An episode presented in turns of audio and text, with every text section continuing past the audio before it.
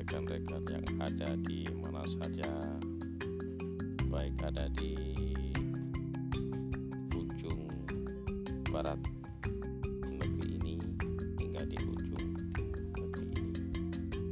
Kami berharap kalian senang menikmati setiap hari setiap waktu setiap apa yang kita kerjakan membuat semangat baru tanpa mengenal sebuah kelelahan. Akhirnya